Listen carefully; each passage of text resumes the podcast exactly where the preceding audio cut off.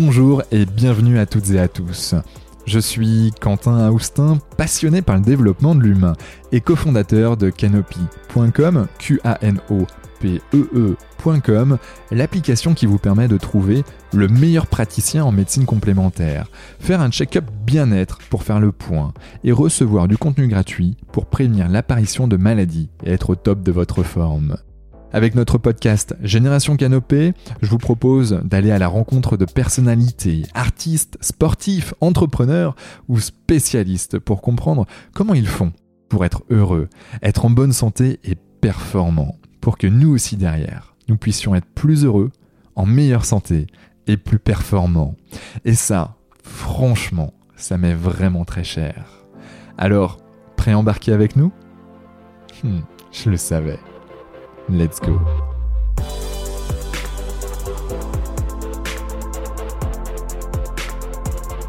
Bonjour à toutes et à tous et bienvenue sur le podcast Génération Canopée. J'ai le plaisir aujourd'hui d'accueillir Raphaël Girardin. Alors Raphaël, l'homme derrière les pitchs des candidats dans l'émission à succès d'M6 qui veut être mon associé, s'est révélé avant tout en tant qu'ingénieur agronome, puis chef d'entreprise Mataï, une entreprise dans l'agroalimentaire qui allie agriculture et économie durable. Il développe actuellement Sport Green et là il va nous en parler euh, davantage. Et puis bon, je vais pas citer les nombreuses casquettes qui le caractérisent parce que je crois qu'il va nous les exposer une à une dans les prochaines minutes. Alors sois le bienvenu Raphaël comment te sens-tu toi aujourd'hui? Salut Quentin, euh, écoute, je me sens super bien aujourd'hui. Euh, comme tout le monde, je pense, euh, avec plein de choses à faire, plein de boulot, mais avec un bon mental. Avec un bon mental. je crois qu'on va en parler du mental parce que c'est important tant dans l'émission d'M6 que dans la vie de tous les jours. Qui es-tu, Raphaël? Alors, qui je suis? Alors ça, c'est une question difficile. Euh, en un mot, je dirais que je suis un entrepreneur enthousiaste. J'adore me lancer dans des, dans des nouveaux projets, des nouveaux défis. Et je pense que c'est ce qui me caractérise. Ok.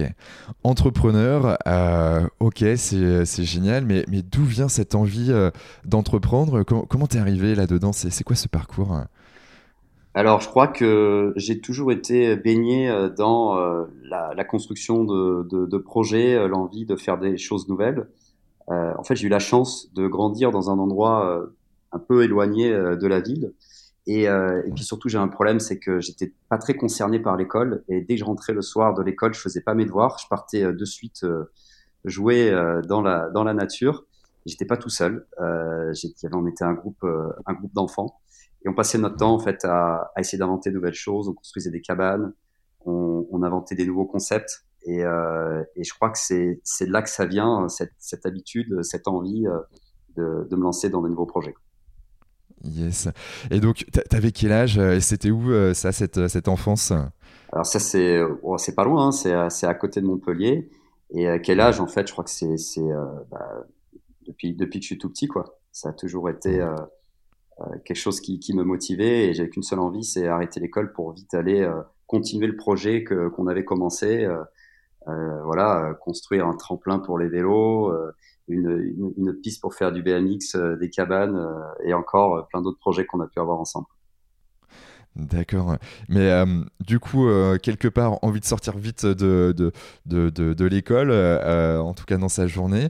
N'empêche que tu as eu un parcours qui t'a amené à, faire des études longues, un parcours d'agronome, d'ingénieur agronome.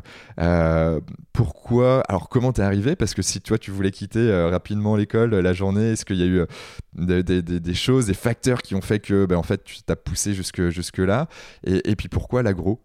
Voilà, deux grandes questions, mais. En fait, je crois que je me suis retrouvé devant le fait accompli, c'est-à-dire que euh, à, vouloir à tout prix partir de l'école, j'étais pas un bon élève. Et, euh, et puis c'est qu'au moment euh, où en fait on, on demande à, à, un élève bah de de gagner en fait en compétences, euh, d'être d'être d'être bon à l'école et, et, et, de comprendre pourquoi en fait il faut être bon à l'école. C'est là que je me suis senti concerné. Je me suis dit bon, euh, là faut peut-être que que je m'y intéresse un peu plus. Et donc, euh, ben, c'est comme ça que je me suis lancé dans, dans, des, dans, dans le cursus euh, secondaire, euh, persuadé que, enfin voilà, tous mes profs pensaient que j'allais pas avoir mon bac euh, et que c'était fini pour moi. Et, euh, et c'est une grosse prise de conscience à me dire, voilà, si je veux un jour peut-être me lancer dans des projets, il faut que j'ai le bagage suffisant. Alors j'ai eu la chance aussi d'avoir des, des, des, parents qui m'ont poussé à faire ça. Et c'est comme ça que je me suis lancé euh, et ben dans, dans, les, dans les études secondaires. Alors à la base je voulais faire médecine, mais pour quelqu'un qui avait jamais travaillé, euh, c'était extrêmement difficile. Donc heureusement j'ai pas pu avoir le concours.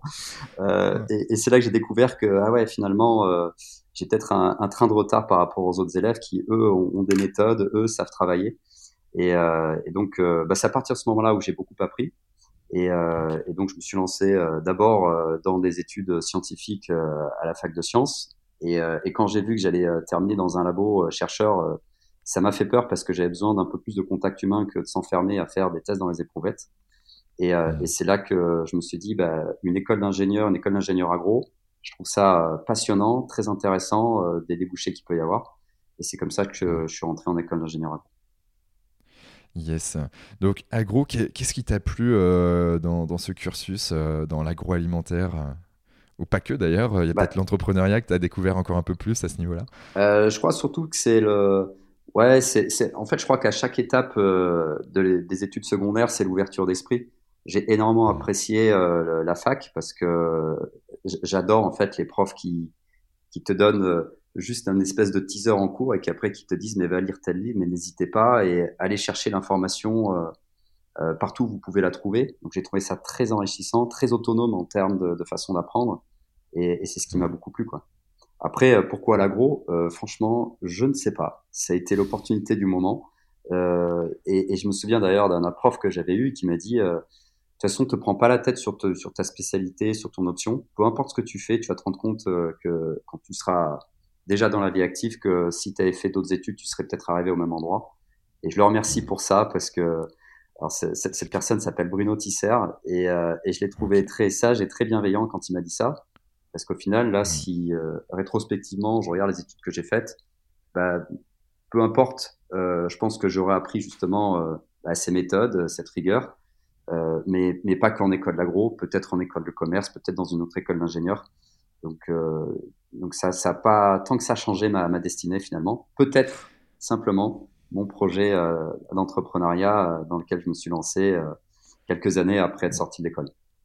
Yes, je, trouve ça vachement important hein, ce que ce, ce qu'il t'a dit euh, parce que c'est on, aimerait, euh, je pense qu'il faudrait qu'il y ait au moins une personne comme ça qui nous dise dans notre cursus, dans notre vie. Parce que, en fait, quand tu suis la logique euh, et qu'il n'y a pas cette personne-là qui te le dit, tu es plutôt en train de te mettre dans une case et te dire, bah ok, je suis dans l'agro, du coup, je vais rester dans l'agro et, euh, et puis, puis je peux pas en ressortir. Et, typiquement, c'est un peu moi ce que j'ai pu vivre à un moment donné dans, dans ma vie. Hein. je, je, fais une digression, mais, mais de se dire, bah voilà, je vais faire le bon élève. Du coup, ben, vu que je suis dans la qualité, la sécurité et l'environnement, bah, du coup, je vais rester dedans. Et, le fait de me projeter à long terme dedans, tout le temps dedans, ça m'angoissait comme pas possible. J'étais euh, dans un mal-être euh, assez, assez profond. Et, euh, et, en fait, le fait que quelqu'un te, te, dit non, mais en fait, apprends en effet les.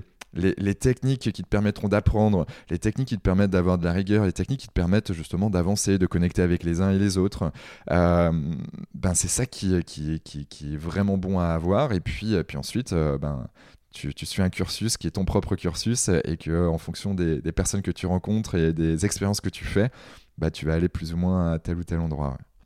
Alors je partage complètement ce que tu dis et, je trouve ça super intéressant parce que tu viens de parler d'angoisse qu'on a et je trouve que le l'entrepreneur face à l'angoisse, face à ses peurs, en fait c'est un combat permanent et, euh, et, et malheureusement, euh, alors malheureusement pour certaines personnes ça va bien, mais le cursus scolaire euh, est très euh, cadré et du coup, on a peur d'en sortir, quoi. On a peur d'être différent.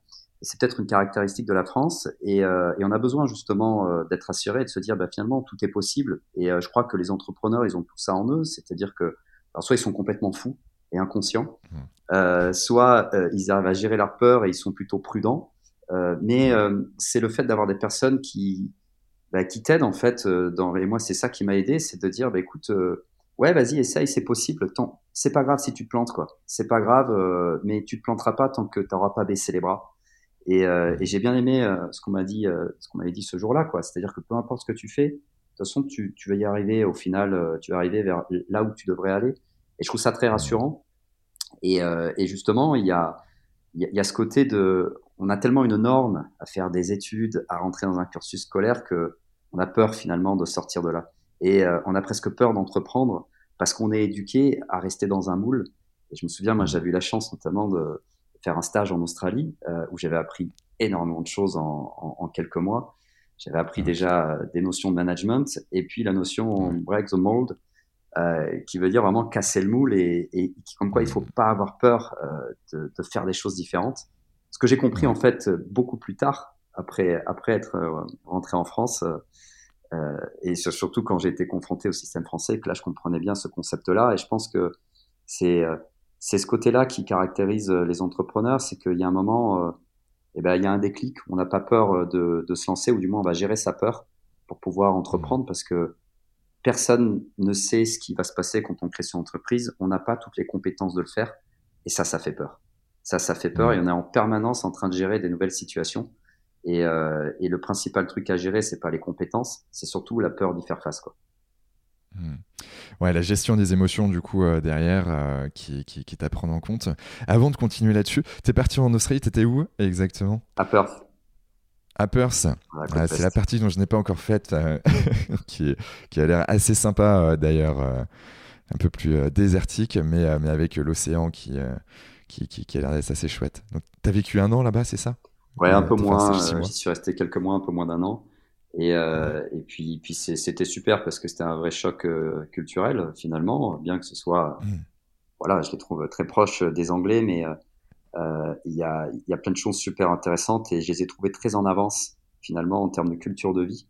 Je trouve que ce qu'on vit en, en, ce moment aujourd'hui autour du sport, autour de la santé, c'est ce que j'ai vu euh, 20 ans en arrière euh, euh quand j'étais quand j'étais là-bas. Mmh, waouh, c'est, euh, c'est dingue. Donc là, si on y retourne là maintenant, il y a peut-être encore un petit pont euh, par rapport à nous aujourd'hui, euh, ou à moins qu'on s'est rapproché, à voir. mais, mais en effet, de toute façon, les, les, les Anglais ou en tout cas les, Australiens, les Américains ont vraiment un, feeling différent avec la vie.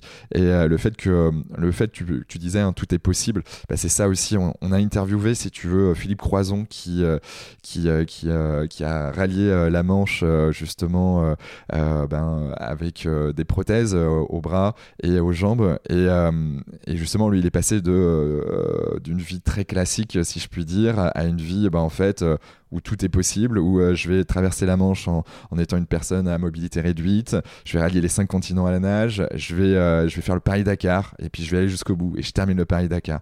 Donc c'est assez dingue, et, euh, et en fait, c'est un peu ça aussi euh, le, mood plutôt anglo-saxon qui arrive de plus en plus en France. Et, euh, grâce à l'entrepreneuriat qui on démocratise et, et, mine de rien, euh, des success stories. J'écoutais encore un podcast sur, sur, sur le, gratin de Pauline Legnaud, donc, donc sur, sur Deezer.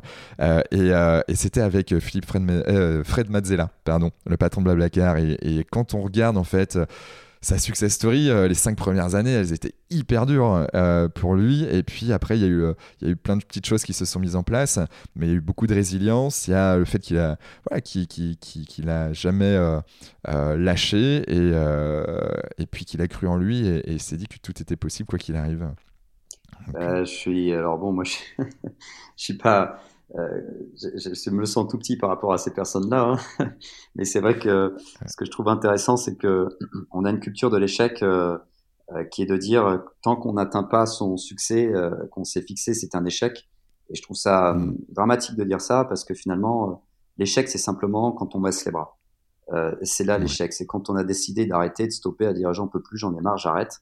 ça, mm. c'est un échec. Par contre, continuer à se battre, la résilience euh, c'est ça le, une partie du succès finalement. Donc euh, ouais, il faut arriver à maintenir, euh, à, à, se fixer des, des, rêves et tant qu'on continue à travailler pour essayer de les atteindre, euh, ben, on est toujours bon, même si on se prend des grosses claques, même s'il y a voilà quelque chose qui qui va pas bien, euh, qu'on doit planter une première boîte. non, tant qu'on quand on quand tant qu'on continue pardon et qu'on baisse pas les bras, ben, on n'est pas en échec pour moi. Ouais. Et, euh, et du coup, si, on repart un peu plus sur toi, euh, c'est venu naturellement chez toi cette résilience euh, Tu l'as comment c'est comment c'est venu? Parce que il euh, y, y, en a il y, a des gens ils vont lâcher. Et dire bon ok c'est bon c'est comme ça et puis et puis je passe à autre chose. Et puis il y en a d'autres comme toi qui ben notamment avec ton, ton parcours d'entrepreneur ben, tu t'es accroché, t'es accroché à tes rêves, à tes envies, à ce que tu t'avais projeté peut-être. comment ça vient tout ça Alors, comme j'ai dit en intro, c'est vrai que je me sens enthousiaste. et surtout optimiste. Tu sais, je fais partie des gens qui mmh. sont en retard en disant c'est bon, ça passe encore. si jamais voilà, je, je, si, si, jamais tout va bien, j'arriverai à l'heure. Euh, et, euh, et, donc c'est vrai qu'il y a cet optimisme en permanence, à dire euh, c'est toujours bon, euh, je vois toujours le bon côté des choses, euh, et donc j'occulte naturellement bah, les, les, les, les, voilà les, difficultés qu'on peut avoir en me disant non mais il y a un espoir parce qu'il y a toujours ça qui fonctionne. On a on a toujours mmh. du bon. Et alors ça, je crois que ça vient de, de mon éducation, de ma famille, de mon environnement familial où j'ai eu euh, des, des, parents extrêmement optimistes. Euh, même quand il y avait, c'était la catastrophe, euh, que on était sur le bord de l'autoroute, le pneu crevé, euh, qui pleuvait, j'avais toujours ma mère qui disait non mais au moins c'est bien, on est ensemble, c'est quand même une bonne chose et elle voyait toujours le bon côté des choses. Et, et je crois que en fait c'est quelque chose qui est très important déjà intellectuellement d'un point de vue mindset, c'est-à-dire que bah, je me sens quasiment tout le temps heureux parce que je vois toujours mmh. euh, le bon côté des choses. Et quand on se projette justement euh, vers l'avenir, vers les projets, euh, je fais pas l'apologie de ce qui a pas bien fonctionné, mais je me dis ok, on en est là. Euh, comment on peut faire pour s'améliorer? Et, euh, et, je vois et je m'appuie sur les bons atouts et, et, ce qui fonctionne bien aujourd'hui pour continuer. Donc je pense que c'est ça ma, ma motivation, mon moteur. D'accord. Et Ouais, ça, me plaît bien et, et, euh, je pense que ben, on, a la chance aussi des fois d'être né dans une, dans une famille qui, euh, qui nous projette ses, ses valeurs euh, et ses, croyances aidantes, ressources qui font qu'on va toujours chercher le côté, ben, le verre à moitié plein plutôt qu'à moitié vide. Et ouais, ouais, ouais. Après, ça, ça se construit aussi dans, la, dans, dans l'adversité parfois et on a tous des parcours de vie différents. Mataï, du coup, alors si je suis un peu ton, ton, ton parcours, donc ingénieur agronome, euh, derrière. Euh, un peu à, Paris. Ok, ça marche. Dans un cabinet de conseil. Et euh, juste le temps de, de, payer ma dette aux études, à dire c'est bon, j'ai fait un job de cadre, je vois à quoi ça ressemble. Et ben, j'en suis sûr maintenant, il faut à tout prix que je monte ma boîte. Voilà. ça m'a permis de faire le, euh, le, le, deuil ou le passage obligé euh, pour, pour, être confiant sur euh, la le, fait que j'avais envie de créer une entreprise. D'accord. Et tu crées euh, automatiquement une, une, boîte dans l'agro, Mataï, c'est ça? Ou comment c'est comment c'est venu la genèse de tout ça Waouh. Alors, tu peux nous en parler un peu. C'est vrai que la, la genèse, je pense, c'est comme tout entrepreneur un peu naïf. C'est j'observais tout ce qu'il y avait aujourd'hui dans le panel des, des boissons, dans l'agroalimentaire.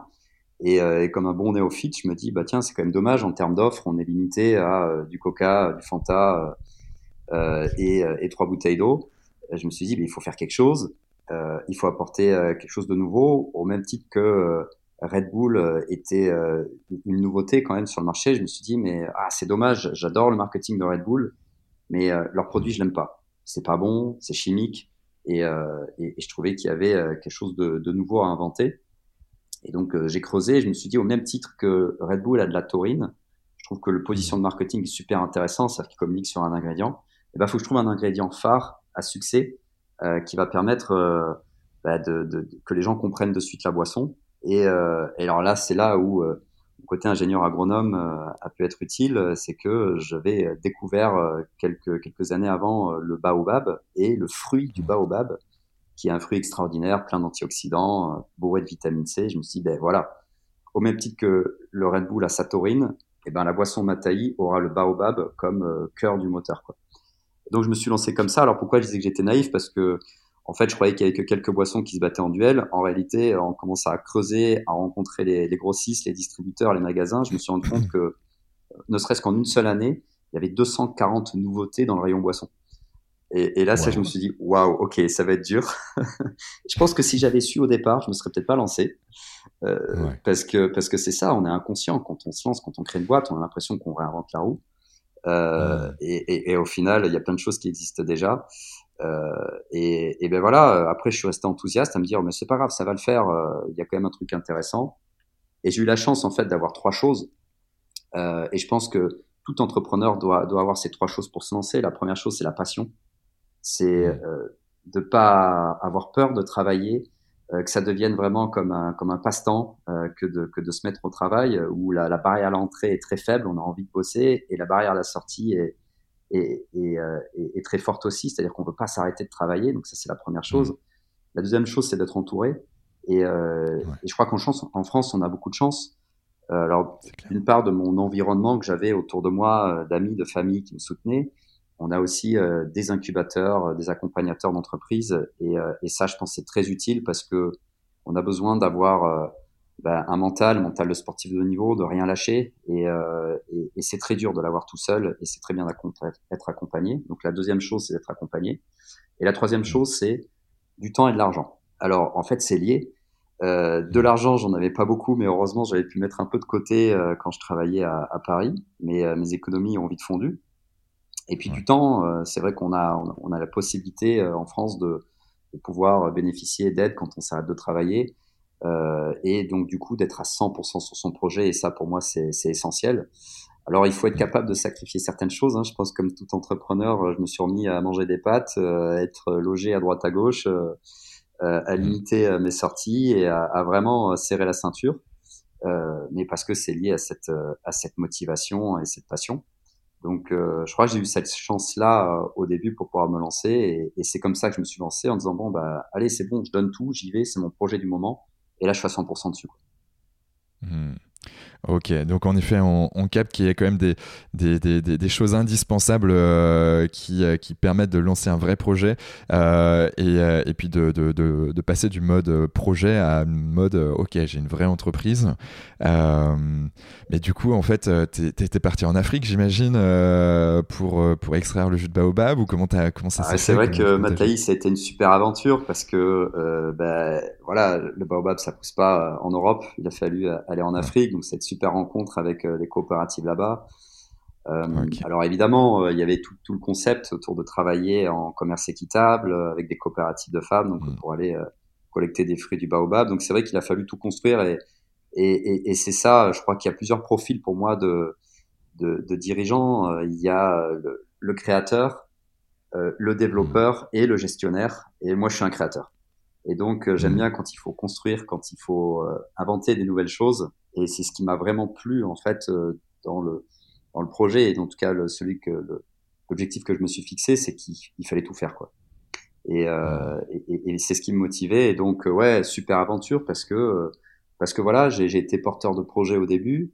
Euh, ensuite, j'ai dû créer l'entreprise. Euh, je me suis associé. Ensuite, j'ai fait une levée de fonds auprès de fonds d'investissement et business angel.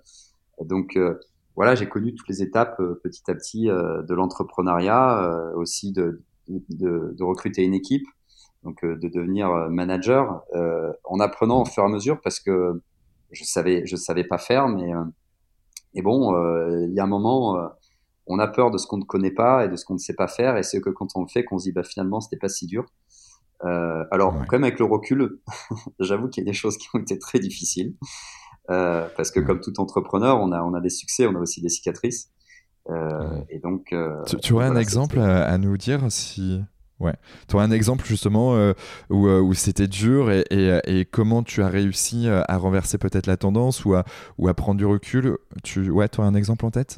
Alors j'ai des choses triviales. Hein. C'est par exemple se planter sur une étiquette, de faire une faute de frappe sur une étiquette collée sur les petites bouteilles et ensuite devoir euh, tout corriger à la main, euh, coller un petit autocollant qui faisait euh, quelques millimètres sur, je sais pas, peut-être 10 000 bouteilles.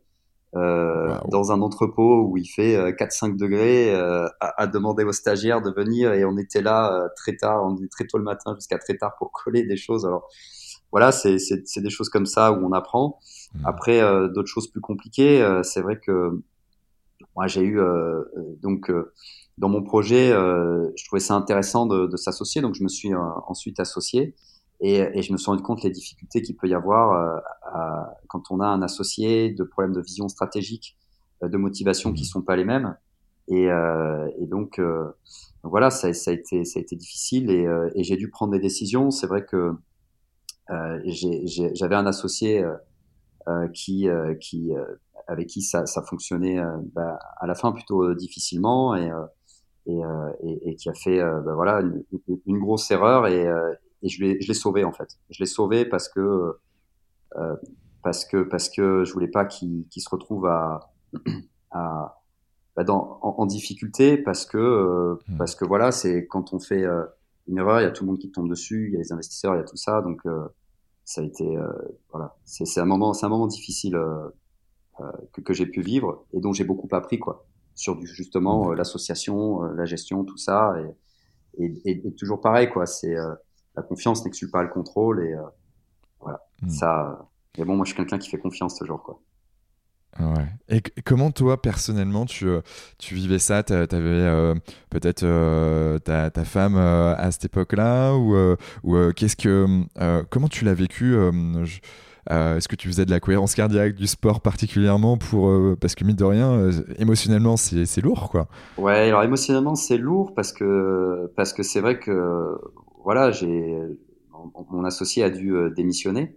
Euh, donc c'est très difficile à gérer. Euh, en plus avec la, la, la pression d'avoir des, des, fonds d'investissement. Et en plus, à ce moment-là, ma femme venait d'accoucher de jumeaux. Donc euh, j'ai vécu une période où euh, bah, j'avais déjà un fils aîné qui avait que un an et demi quand mes jumeaux, quand mes jumeaux sont nés. On s'est retrouvé bah, à la clinique. en plus, ils sont nés prématurés parce que les jumeaux c'est souvent le cas. Donc très difficile d'avoir mes jumeaux en, en en néo-maternité, je sais pas comment ça se passe, enfin comment ça s'appelle, mais voilà, en soins, en soins spécifiques pour les, pour les, euh, pour les, pour les, euh, voilà, pour, pour les enfants qui sont nés prématurés. Euh, en plus, avoir les fonds qui t'appellent au téléphone quand toi tu es à la clinique en disant qu'est-ce que tu fous, il faudrait que tu vois ça, etc. On a besoin de toi. Euh, Des difficultés justement avec avec un associé qui, qui, qui te soutient plus. c'était dur, ouais, c'était très dur parce que bon, du coup, euh, j'étais debout à, partir de 2h30 du matin parce qu'il fallait que je m'occupe de donner à manger euh, à, mes jumeaux qui étaient nouveau-nés. Ensuite, j'enchaînais euh, à 7h, je partais travailler. Et je revenais le soir, souvent à dire bon c'est bon, ce soir je serai là à 20h. Non, finalement 21h. Et puis je retrouvais, je me retrouvais à rentrer à 22h, à dormir quelques heures, à me relever à 2h30 du matin et continuer ce cycle pendant bah, pendant plusieurs mois quoi. Donc ça a été très difficile. Ouais très difficile et, euh, et j'ai pas baissé les bras. J'ai pas baissé les bras. Euh, et je pense que ça a étonné pas mal de personnes, mais j'avais un espèce d'engagement moral en fait. De, tu vois, je, me suis lancé dans un projet, j'ai embarqué plein de monde sur sur mon idée euh, et, et, et, je pouvais pas les laisser tomber quoi. Euh, il y avait des gens qui comptaient sur moi et, euh, et donc euh, il fallait il fallait que je sois là, quoi. il fallait que je sois au rendez-vous. Donc ça, ça a été une période, une période difficile. Euh, mais voilà, après, j'ai su trouver euh, la, enfin voilà, euh, rebondir. Et c'est comme ça que j'ai cédé ma taille pour maintenant bah, faire faire des nouvelles choses quoi. Donc voilà, voilà comment ça s'est passé. Et juste avant en effet de, de passer à l'étape d'après, pour que je comprenne un peu mieux, c'est du coup, tu as, le mental qui, était là. Est-ce que toi, tu as vraiment mis des choses en place? Est-ce que c'était de la discussion euh, donc, euh, avec euh, ta conjointe? Est-ce que c'était. ouais, tu avais des, trucs en particulier qu'il fallait absolument que tu mettes dans ton quotidien pour, bah, en tant qu'exutoire pour, pour vraiment aller avoir cette balance ou cette pseudo-balance plutôt? Alors, j'avais la chance et j'ai la chance d'avoir une femme qui est exceptionnelle. Parce que si tu veux, elle prenait beaucoup sur elle sans me dire qu'elle, elle était aussi épuisée parce que tu te dis bien que si je suis pas là toute la journée, euh, c'est elle qui gère tout le truc. En plus, elle a repris le travail assez tôt. Donc, euh, ça a été euh, difficile pour elle aussi et elle m'a tout le temps soutenu. Elle m'a tout le temps écouté. donc ça, c'est une chance extraordinaire. Après, non, malheureusement, j'avais un équilibre de vie qui était qui, qui était déséquilibré justement. C'est-à-dire que j'avais plus de moments pour moi. Euh, j'avais très peu de moments de discussion. Peu de personnes me disaient alors comment ça va, viens on discute, à part ma femme. Hmm. Euh, donc euh, j'avais plus, j'avais plus l'appui, j'avais pas l'appui de mon, mon, associé qui, qui m'aidait pas. les investisseurs jouaient leur rôle, donc c'était pas eux de me dire alors viens on va faire une séance de psy. Euh, donc c'était un moment très difficile et, et le déclic ça a été d'ailleurs l'un des investisseurs qui, que, que, que, je remercie, mais une fois il me posait une question dans l'ascenseur, il me dit ça va? Franchement, regarde-moi, ça va. Parce que je sais pas comment tu fais. Moi, si j'étais à ta place, euh, bah, je serais parti, quoi. Et, et c'est là que j'ai pris conscience de, waouh, euh, en fait, j'ai l'impression que mon rôle, c'est normal que je le fasse, mais finalement, non, il y a peut-être quelque chose qui est pas normal. Donc ça m'a, alors j'ai pas laissé tomber, mais au contraire, j'ai, je me suis dit bon là, faut agir et il faut arrêter d'être dans l'instant présent, de gérer les urgences. Il faut peut-être se projeter pour commencer à construire quelque chose et, faire en sorte que ça aille mieux. Euh, et donc cette discussion m'a beaucoup aidé. Et la deuxième discussion, hein, sont mes parents qui m'ont dit, euh, avec des cernes comme ça, 5 kilos en moins, qui m'ont dit, là tu nous fais peur. Peu importe ce que tu fais, peu importe la décision que tu prends, on te soutiendra. Mais, mais là, faut que tu fasses quelque chose. Quoi. ouais, donc voilà. Et j'étais justement avec plein de difficultés, beaucoup de stress, et j'avais plus de temps pour moi. Hmm. J'avais plus aucun temps pour moi. Je faisais plus de sport. je passais mon temps à, à gérer, à m'occuper de, de, mes enfants dès que je rentrais, dès que je rentrais à, la maison. Alors, quand je dis m'occuper de mes enfants, on parle de nouveau-né, euh, à qui il faut euh, les changer, euh, les habiller, euh, les faire manger, euh, et quasiment trois du même âge, quoi. Donc, mm. Quand tu es tout seul avec trois enfants, enfin, c'est, franchement, c'est, ouais. c'est un vrai boulot. Et d'ailleurs, c'est, c'est l'une des activités que j'avais, et c'est une des activités que j'ai toujours, qui est, on parlait notamment du background qu'on peut avoir, et, et, et aujourd'hui, j'ai cette mission-là, c'est-à-dire j'ai un job qui est de divertir et, et leur transmettre euh, ce que voilà ce que moi j'ai pu avoir euh, pour que eux aussi euh, puissent puissent grandir. Donc ça c'est l'un des jobs que j'ai quasiment à plein temps finalement. Ah ouais, carrément. Bah ouais ouais, je, je vois très très bien. Du coup, euh, comment tu as réussi à t'en extraire Tu t'as projeté, tu as dit c'est bon, j'ai envie d'autre chose. Et, et puis, quelle était l'étape d'après? Alors, en fait, c'est alors, je sais pas si je vois ça. Alors, les gens me disent parfois c'est un échec. D'autres me disent que c'est un succès. Euh, moi, je t'ai dit que j'étais optimiste. Donc, euh, c'est un succès en demi-teinte. Ça reste une cicatrice parce que parce que euh, c'était compliqué. On s'est retrouvé en, en problème de cash euh, hmm. avec un deuxième tour de table finalement qui s'est pas fait. Donc, euh, bien que l'entreprise continue à faire du chiffre d'affaires et qu'elle était quasiment rentable, euh, hmm. j'étais dans l'obligation de, de déposer le bilan pour trouver une, une, issue euh, pour mon entreprise. Et, euh, et en fait, on, on, on, a trouvé un, un super repreneur euh, qui était complètement cohérent, qui est l'entreprise Racine, avec un, un chef d'entreprise alors à l'opposé de ce que je peux être, mais absolument excellent parce que quand même c'est une boîte qui fait euh, quasiment enfin plus de 20 millions d'euros de chiffre d'affaires et qui est spécialisée dans la distribution de produits euh, ethniques. Donc en fait, c'est tout ce qu'on retrouve dans les, les, épiceries asiatiques, africaines, donc c'est eux qui, qui, sont distributeurs pour ça et ils fabriquent aussi des produits. Et il était tout naturel en fait qu'ils prennent euh, dans leur dans leur portefeuille euh, la marque Matai. Donc euh, aujourd'hui, euh, voilà, moi j'ai fait la, la, passation avec eux pendant pendant un an et demi. Et aujourd'hui, bah, c'est une marque qui continue. Euh, on a pu ensemble développer des nouveaux produits. Et, et donc l'entreprise, la marque Matai est toujours présente dans les rayons des magasins bio avec alors on s'est diversifié. Euh, il n'y a plus que du baobab, il y a aussi euh, euh, de, de l'hibiscus, il y a aussi des farines africaines typiques, des préparations de fruits. Et donc, c'est pour ça que c'est un succès pour moi dans un certain sens, parce que bien qu'il y ait eu d'énormes cicatrices, parce que c'est plus mon entreprise, ça reste une marque qui continue. L'esprit est toujours là. Euh, les fournisseurs sont conservés. Euh, et ça, pour moi, c'est euh, c'est une fierté quand même. Mmh. Ouais, ouais tu, peux l'être en tout cas euh, avec euh, tout ce que tu as pu vivre euh, pro perso. Ouais, ça, devait être une, vie quand même très très intense à ce moment-là. Et bon, en tout cas, félicitations hein, parce que la, marque est, toujours en place et, mine de rien, bah, c'est des marques qu'on peut citer aussi sur Montpellier et, et, pas que maintenant parce qu'ils sont, un peu partout dans les magasins bio. donc, génial, génial là-dessus. toi, tu as rebondi, donc tu as, quitté ensuite Racine. Qu'est-ce qui. Qu'est-ce que tu as fait? Qu'est-ce quelles étaient tes envies, tes, ta projection ta, que, que, Comment tu voyais ça, toi? Alors, en fait, c'est euh, bah, c'est un déclic. Parce que c'est vrai que, bon, euh, je te dis que je suis enthousiaste, mais quand même, euh, le fait que mon projet Mataï soit pas n'ait pas continué comme ce que j'avais imaginé au départ, euh, c'était pas c'était pas évident en fait mentalement. Donc c'est vrai que c'est un, un, un demi-échec ou un, un demi-succès, comme je t'ai dit. Mais je me rends compte que j'ai euh, beaucoup appris. Ça, je j'en étais pas rendu compte euh, au début, que finalement j'avais une mmh. expérience qui est euh, qui est unique. Euh, c'est vrai que c'est c'est pas c'est pas c'est pas classique. Et, et, il se trouve que j'ai eu un jour un appel bah, de, du groupe M6 les, les, producteurs d'une émission qui me disent voilà, on va faire une version française euh, d'une émission américaine qui s'appelle Dragon's Den ou Shark Tank. Et, euh, et je leur dis ok super. Et il me dit ouais, on aimerait bien que vous soyez candidat. je sais, bah, en fait, ça tombe mal. L'entreprise m'a tailli. c'est plus la mienne, en fait. Mmh. et, et, elle me dit ah mince, c'est dommage. on aurait trouvé ça sympa et tout. Bon, et je reste en contact avec ces personnes-là. Et, et, en fait, peu de temps après, en fait, ils me demandent d'être coach pour coacher les candidats. Et, et, je me suis senti un peu diminué à dire mais attendez, waouh, ok, mais c'est pas mon, en fait, c'est pas mon métier. Elle me dit ouais, mais on va faire un test et on verra parce que on a déjà un autre coach qui vient du côté des investisseurs, qui était investisseur, et on aurait besoin d'un coach qui vient plutôt du côté entrepreneur pour pour avoir une différente écoute euh, vis-à-vis des projets. Et finalement, on a fait le test et ils m'ont dit mais euh, ok, c'est bon, c'est bon, on prend quoi.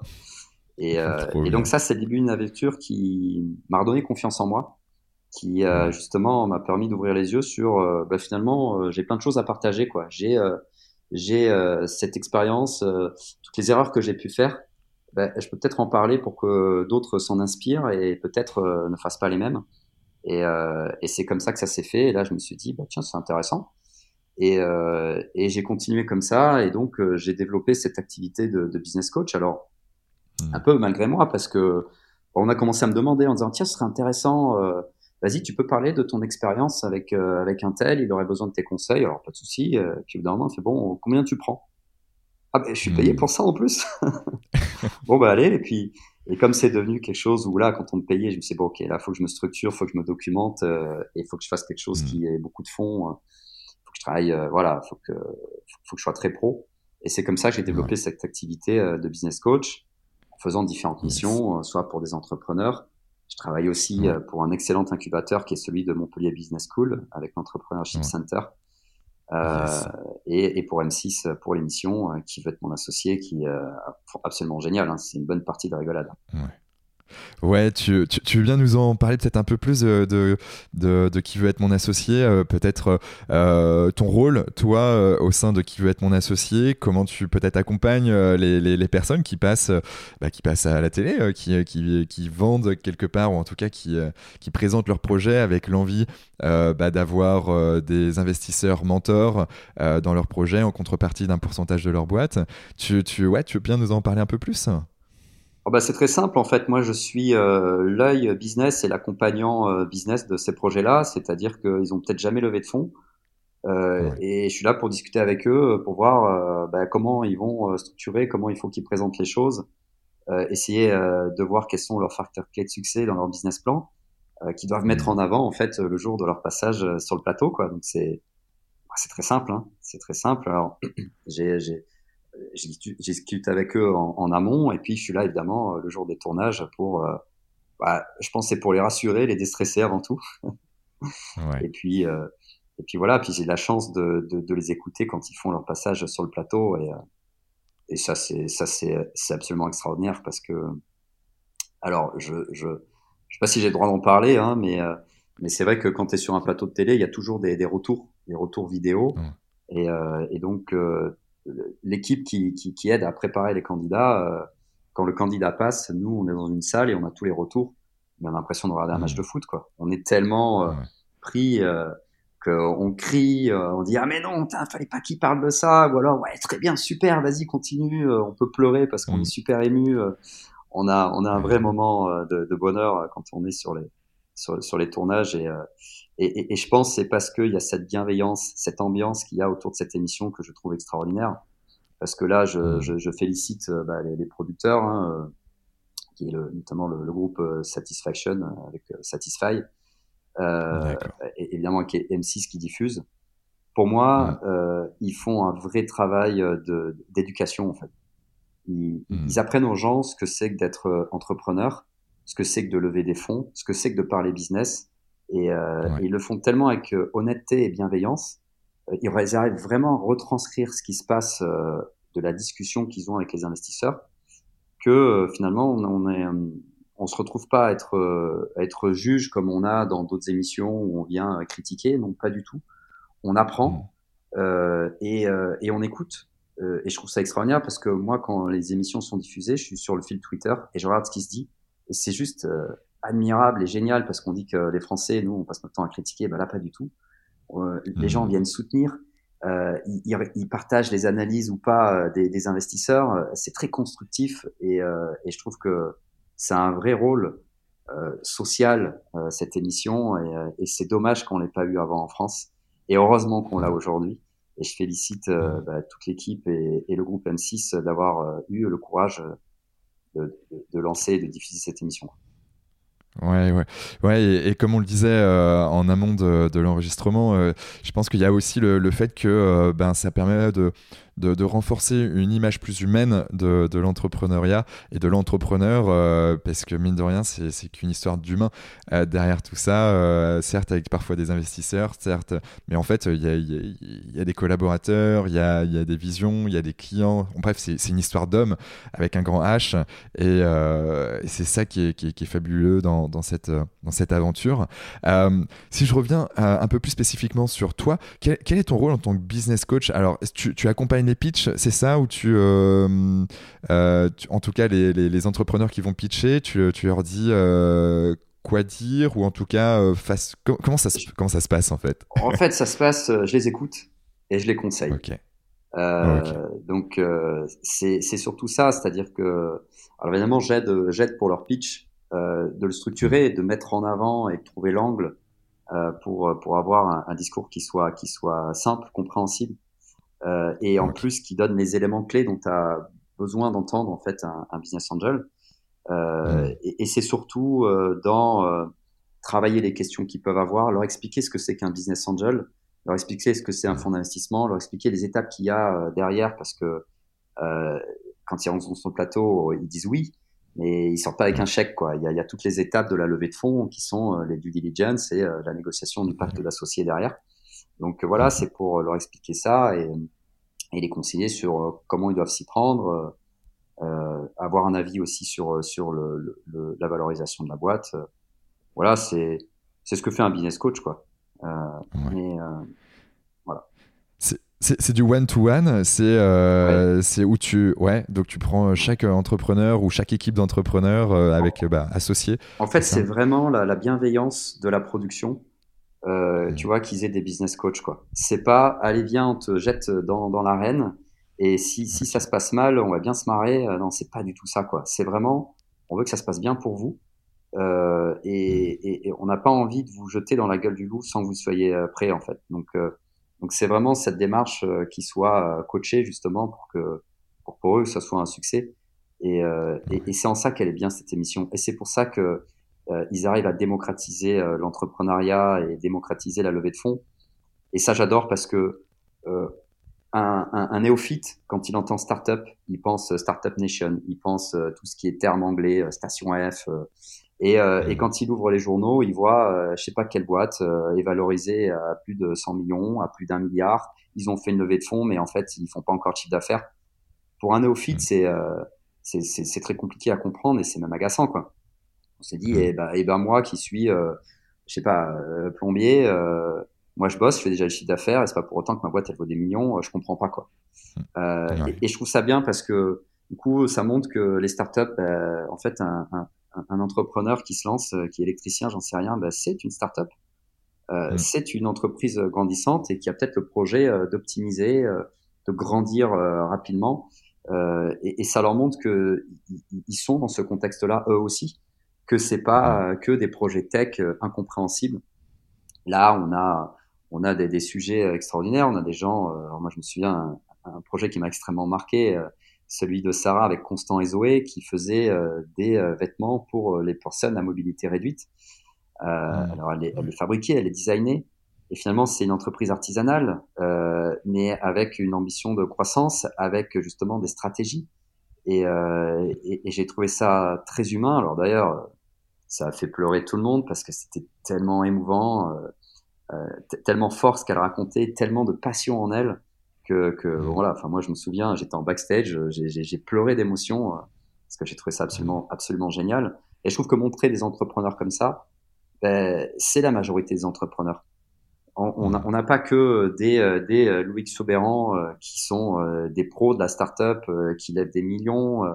ça, c'est un 1%, voire 1 pour 1000. Et mmh. ça montre que tous les entrepreneurs, bah, c'est des projets humains, c'est des projets à taille humaine, notamment. Et c'est aussi, ça reste des discussions qui sont rationnelles et qui sont compréhensibles. Donc ça, ça c'est ce que j'adore avec cette émission.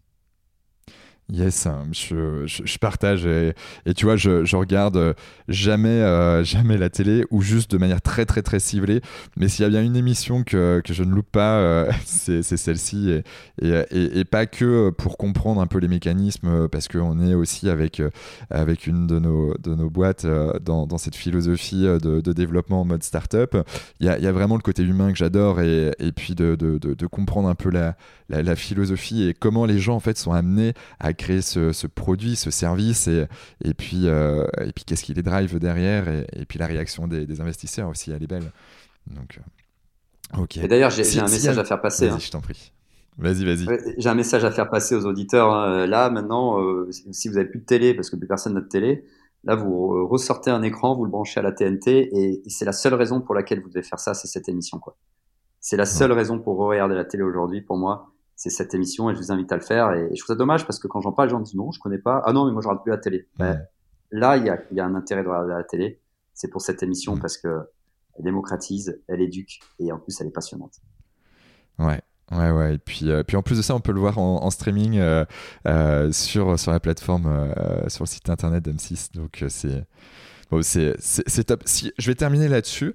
Euh, s'il y avait peut-être trois clés à absolument euh, avoir, euh, voilà, je suis sélectionné, je suis sur le plateau de qui veut être mon associé. S'il y avait trois clés à, à, à, connaître pour pouvoir embarquer les investisseurs avec moi. alors pour moi, il y a en fait trois. Bah, ça tombe bien, j'ai trois mots pour toi convaincre, émouvoir et divertir. Voilà ce que doit contenir un pitch. On sait convaincre, on sait convaincre, mais il faut, faut jamais oublier que euh, les investisseurs investissent sur des personnes, sur des équipes, et c'est pour ça qu'il faut émouvoir et divertir, montrer qui on est, tout simplement. Et il n'y a pas de règle, chacun fait comme il veut. Un pitch, il doit correspondre à l'entreprise et au porteur de projet. Ok. Donc là, faut, c'est avec les tripes, quoi. Faut, faut parler vrai. C'est ça comment bon, bah, en tout cas je pense que là c'est clair hein, euh, plus on est soi-même plus en fait euh, ben on a les résultats qui qu'on mérite d'avoir quoi absolument. En fait il faut jamais oublier que euh, quand on a des quand on veut des investisseurs qui soient des fonds d'investissement ou, ou des business angels on n'a pas des investisseurs. On a avant tout des associés.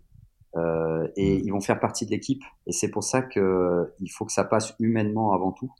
Donc il faut que il y a une connexion qui se fasse quasiment comme une histoire d'amitié, euh, parce que euh, parce que c'est ça que va rechercher un investisseur. Il a besoin d'être rassuré par le porteur. Est-ce que c'est quelqu'un avec qui j'ai envie de passer du temps? Est-ce que c'est quelqu'un qui est capable de prendre des décisions? Euh, Est-ce qu'il est mmh. vrai? Est-ce qu'il va pas me mentir? Est-ce qu'il est transparent? Et de la même manière, quand on choisit son investisseur, ben c'est pareil. C'est est-ce que c'est quelqu'un avec qui j'ai envie de travailler? Est-ce qu'on partage les mêmes valeurs? Est-ce qu'on a la même vision euh, long terme sur le projet, la vision stratégique? Donc il ne faut pas oublier que euh, avant d'avoir un investisseur, c'est avant tout un associé. Hmm. Ok. Ouais.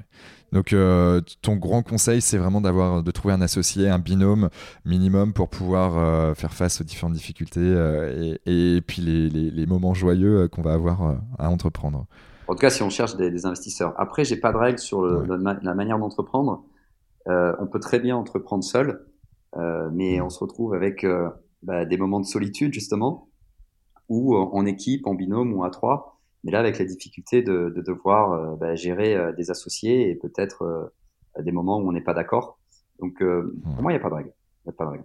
Mmh. Ah, ok. La règle, c'est de ne pas avoir de règles. Je me bien si c'était pas dans le, le, bouquin de Netflix, ça, ou le titre du bouquin de Netflix, mais à, à, voir, j'ai pas encore lu. Et, d'ailleurs, j'aimerais juste rajouter quelque chose sur le fait de, de l'association, c'est que on a des chercheurs qui travaillent sur le sujet. Et, et ça commence à devenir de plus intéressant parce que l'entrepreneuriat est de plus en plus documenté. Euh, on a alors quelqu'un que, que j'adore. Alors j'adore pourquoi? Parce que c'est l'autre business coach de qui va être mon associé. Il s'appelle Aram Attar. Mais c'est aussi un chercheur qui est en train d'écrire une thèse sur euh, la gestion du risque des entrepreneurs. Et donc il, il, a fait une bibliographie qui est absolument extraordinaire. Euh, il est en train de documenter tout ça justement pour voir le rapport au risque qu'ont les entrepreneurs. Et une deuxième personne qui travaille sur la même thématique, euh, qui est plutôt euh, l'association, qui est Annabelle Jaouen, qui travaille sur toutes les le, le, la gestion des entrepreneurs, le management, donc qui est à Montpellier Business School. Et donc, euh, en fait, c'est une vraie science. Euh, moi, moi, moi, je parle juste, je fais une statistique avec une personne qui est moi-même, mais je vous invite à suivre ces personnes-là, à Ramatar et à Nabel Jawen parce que par contre eux c'est c'est une, approche scientifique documentée et c'est très intéressant en fait de, voir quel est le résultat de leur recherche. Ouais, ben, je, veux bien la mise en relation euh, avec, euh, avec ces personnes, euh, Raphaël, pour, pour qu'on puisse les interviewer sur, sur ce podcast, parce que bien sûr ce côté entrepreneurial, mais même en fait hein, la, prise de décision, le rapport au risque, même dans la vie, de manière générale, ben, entreprendre, c'est en effet, c'est quelque chose, mais il y, a tellement de choses à, à, grappiller, à comprendre derrière qui sont, qui sont intéressantes. mais ouais, je veux bien la mise en relation. Euh, ok, donc il y a cette brique, il y a cette casquette. Euh, tu interviens à Montpellier Business School aussi en tant que coach. Euh, tu, tu, interviens aussi au BIC, Business Innovation Center, donc qui est un incubateur montpellierin, qui veut être mon associé. et puis il y a Sport and Green. Qu'est-ce que c'est que Sport and Green? Alors, c'est, écoute, c'est, c'est, un ami sportif de haut niveau qui est venu me voir. Alors, il a une histoire particulière, c'est-à-dire qu'il a fait 15 euh, ans de sport de niveau, équipe de France de beach volley, et il a raté les Jeux Olympiques à cause de douleurs. Euh, Les hmm. sportifs ont un, vraiment une difficulté euh, et une grosse problématique qui est la gestion de la douleur. Et il est venu me voir en disant, écoute, euh, j'ai quelque chose, un problème à résoudre, et j'ai besoin de toi pour le faire, parce que euh, tu as été entrepreneur, et, euh, et j'aimerais bien m'appuyer sur tes compétences. Et il me dit, je veux qu'on crée Sport Green ok, hmm. qu'est-ce qu'on va faire? Et, euh, et, donc, il, bah, il m'a dit euh, tout le projet qu'il avait en tête. J'ai trouvé ça absolument euh, extraordinaire. Et, et donc, là, on, on, est en train de lancer une boîte qui s'appelle Sport and Green, dont on va vraiment faire le lancement officiel en, en, 2023. Et il s'agit en fait de devenir la pharmacie naturelle des sportifs, des sportifs amateurs, des débutants, aussi des sportifs de haut niveau parce qu'aujourd'hui, on est face en fait à une dérive, c'est que euh, n'importe quel sportif est shooté aux anti-inflammatoires. Et donc, mmh. euh, bah, mon, mon, pote Edouard Rolandson, euh, donc équipe de France de beach volley, euh, si tu veux, il prenait des anti-inflammatoires comme toi, tu prends ton café le matin, quoi. avec tous les risques sanitaires qu'il peut y avoir. Aujourd'hui, on a des mmh. problèmes de dépendance aux, aux, opiacés, à tout ce qui est opioïdes, donc je ne citerai pas de, de médicaments. Euh, et finalement, c'est une dérive, une problématique. Et on s'est dit non, il, il, faut faire quelque chose. Donc on, on a décidé euh, d'apporter en fait euh, bah, tout ce que peut nous apporter les, les produits naturels euh, pour pour venir soigner et accompagner les problématiques des sportifs. Donc on est en train de développer une gamme de soins mhm. et puis on travaille aussi sur une offre plutôt sur de, de, la nutrition parce que comme disait Hippocrate, fait que ta nourriture soit ta première médecine. Euh, donc voilà, on, on, on, veut se lancer sur euh, du soin et de la nutrition adapté à tous les sportifs. Alors quand je dis tous les sportifs, quelqu'un qui vient bosser à vélo, euh, il a des besoins particuliers, euh, il fait du sport, il fait fonctionner ses muscles. Donc euh, pour nous, il est tout à fait client et consommateur de nos produits, comme quelqu'un qui fait du sport régulièrement, qui va préparer un marathon, un triathlon. Donc en fait, on s'adresse à toutes ces personnes-là pour venir leur apporter enfin des produits naturels pour les accompagner dans leur pratique. D'accord. Et, euh, c'est uniquement en ligne C'est aussi en. Il y a des boutiques euh, comment, comment ça va se matérialiser? Alors pour le moment, c'est en ligne. On a lancé un POC euh, pour voir quelle était l'acceptation, savoir si les gens comprenaient bien notre proposition de valeur. Hmm. Donc pour le moment, c'est en ligne sur le site sportandgreen.fr. et, et, prochainement, on a prévu de, de se développer sur le circuit retail, notamment au travers de, de parapharmacie et de pharmacie. Euh, hmm. Donc pour, pour, ben voilà, pour que vous puissiez venir euh, acheter nos produits. D'accord. Et si, si, je pousse un peu plus loin, parce que mine de rien, un sportif de haut niveau et, et puis un, un, sportif qui prend son vélo, qui a une activité physique, on va dire régulière, qui fait plus d'une heure de vélo par exemple par jour, certes, il a des besoins nutritifs comment lui va pouvoir savoir euh, ce qu'il a réellement besoin? Est-ce qu'il y a une documentation derrière qui va être mise en place? Des sensibilisations, des formations peut-être? Comment ça va se faire? Alors, euh, ouais, alors c'est une très bonne question. Euh, donc, nous, ce qu'on veut, c'est bah, s'adapter évidemment aux besoins de nos, de nos, consommateurs, aux besoins des sportifs. Et donc, comment ça se passe? On va, on va pouvoir orienter sur, en fonction de la douleur qu'on a, de l'intensité, on va pouvoir orienter sur différents produits mmh. pour bah, venir essayer de soulager les problématiques qu'il y a. Quoi. Alors on travaille évidemment avec bah, des, des, médecins, nutritionnistes qui viennent nous conseiller. C'est extrêmement important parce que nous on veut pas on, on, on, veut pas en fait se substituer à un médecin. L'idée, c'est euh, de quand même de passer par un, par un médecin pour savoir ce qu'on a, parce que avoir une douleur au genou, il peut y avoir plein de choses, quoi. Soit c'est simplement de l'inflammation, soit c'est euh, un problème mécanique, euh, on peut avoir d'autres soucis, d'autres maladies. Donc, on, on s'appuie justement, nous toujours avec l'appui, l'appui d'un médecin et la validation d'un médecin. Donc, on est sur ces thématiques-là. Mais, mais on est, on va dire, sur le, voilà, sur le soulagement immédiat. Hein en train de préparer des nouveaux produits euh, justement pour euh, venir euh, bah, accompagner au même titre qu'on prendrait justement certains produits, certaines pommades qui sont pas naturelles, bah, nous on apporterait le substitut de façon naturelle. Alors on a la chance d'avoir des médecins qui nous prescrivent. Ça c'est juste extraordinaire parce que on n'a pas encore communiqué, on est juste inconnu, on est en train de tester.